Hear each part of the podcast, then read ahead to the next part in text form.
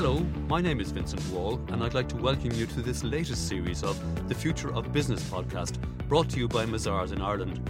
In this series, Mark Kennedy, managing partner of Mazars in Ireland, and I, with the help of a number of specialist guests, will be assessing the growing importance of ESG, that's environmental, social, and governance issues for businesses. We discuss how regulation and legislation at home and abroad, and the rapidly evolving engagement of investors and other key stakeholders with the ESG related policies and practices of firms and organisations will increasingly determine their operational success, their reputations, and their ability to attract customers and to recruit and retain talent. We're going to kick off the series by talking to Mark Kennedy about why ESG, this whole area of environmental, social, and governance, is so important.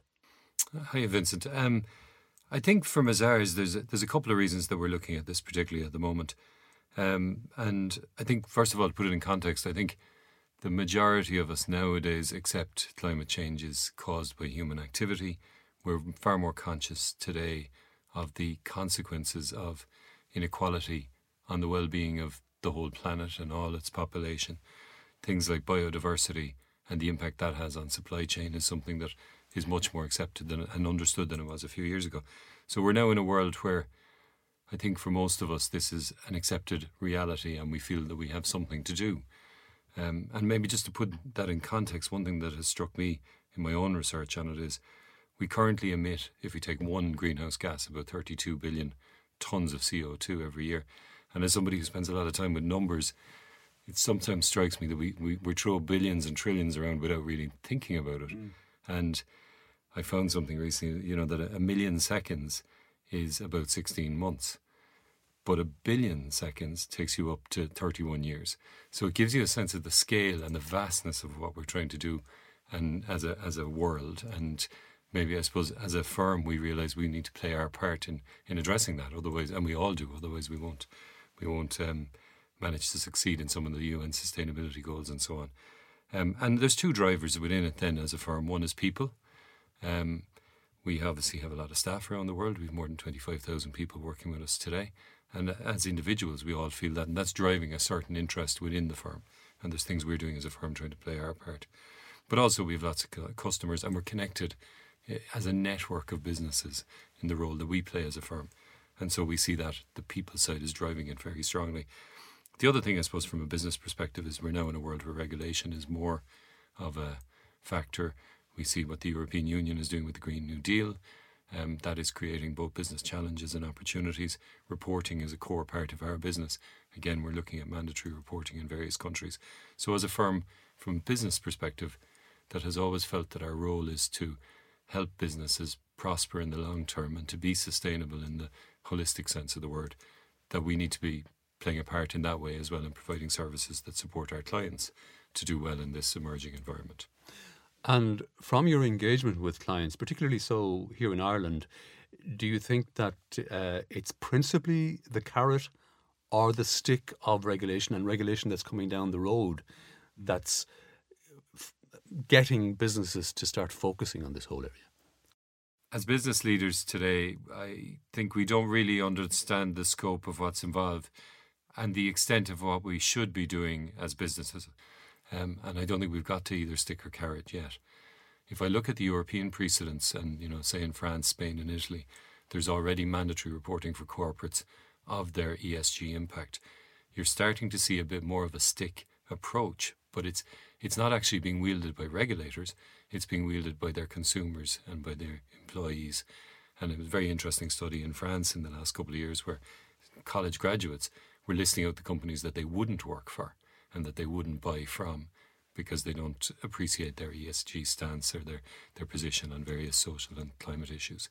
So I think the stick is not coming from regulation yet. And if you look at the, the Green Deal that has been described by the European Commission, it's very much carrot. It's not stick. It's helping to transition. So we're, we're, we're at the early stages of, I think, carrot, not stick yet, but today is more about education. And the analogy with Mazars, I suppose, is that we are, like everybody else, not really sure of all of the, the scope of this and the parameters and how we as a firm impact the world in the different ways that we can. So we're learning about it. And part of the idea of this series was to meet some experts who've thought far more deeply than I have and to understand what they're seeing and what they're what they're suggesting to businesses and to, in that way to help play a role in educating other businesses and maybe uh, you know allow people to explore it in a kind of friendly way. And just before we, we give a flavour of the type of experts we, we, we hope to talk to through the series, you, you mentioned two key stakeholder groups there uh, customers and employees.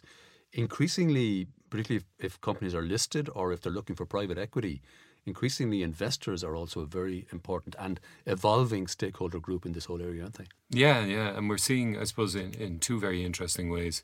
Um, first of all, those who deal with investors, the you know the broker firms and so on, are working hard independently of regulators to set up a kind of a, a taxonomy for what is a green investment and what's not. Now that's going to be accelerated enormously by the European Union because they're planning to bring around bring a directive out next year that will deal with that. So you've already got money following the issue.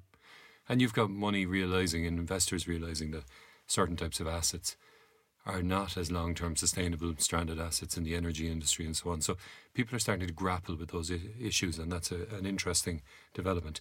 The other area I think that, that there's been some very interesting developments in the recent past is around the banking side. We see, you know, we jointly uh, sponsored a report with OMFIF, which is the organisation of regulators in Europe, um, and they looked at what central banks are doing, and central banks are beginning the process of understanding stress testing and so on and how you measure the resilience of financial institutions, including insurance companies, not just banks.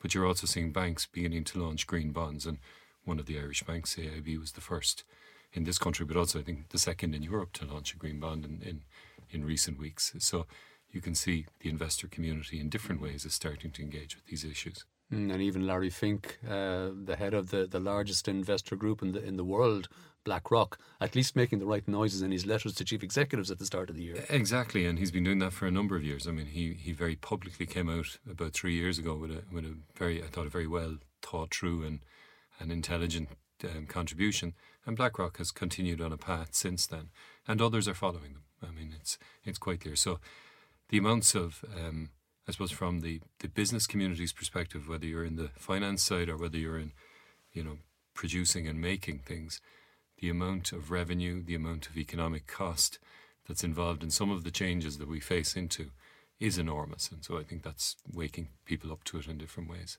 Now, I think most people, Mark, are familiar with the acronym ESG, environmental, social governance, uh, environmental, I suppose, principally climate change. But it's a very broad spectrum and includes a whole lot of areas going all the way to human rights and how uh, companies and organizations monitor and comply with human rights guidelines. And, and, we're hoping to talk to a number of people covering that spectrum in this series. Yeah. So I think as we conceived of it, we wanted to try and address the broad scope of what's captured by the sustainability goals, by the UN goals. So it does certainly focus on environmental issues, biodiversity, climate change, and so on.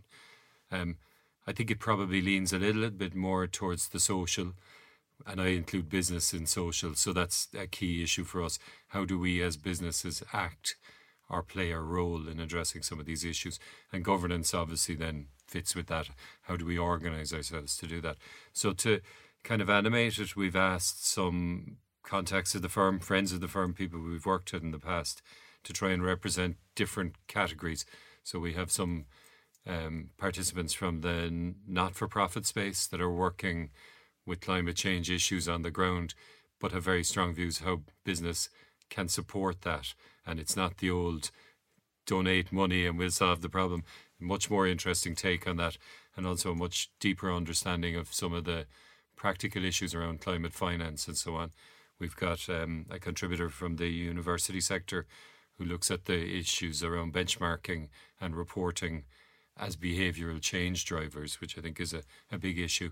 Um, we have a few Mazars participants who are well versed in the um, regulatory framework and what's emerging there and reporting for businesses. And I think we then wanted to get a little bit of a view from industry. So we have a few different industry participants that will join us and give us a perspective on some of the difficulties they see and, and maybe some of the solutions. So in the composite, we hope to address the E, S, and G over the coming weeks and all the nuances in between, hopefully. Looking forward immensely to the series. But for the moment, Mark Kennedy, Managing Partner, Mazars in Ireland, thank you. Thanks, Vincent. Thank you for listening to The Future of Business with Vincent Wall and Mazars. You can comment and rate us wherever you find this podcast or on mazars.ie. Bye for now.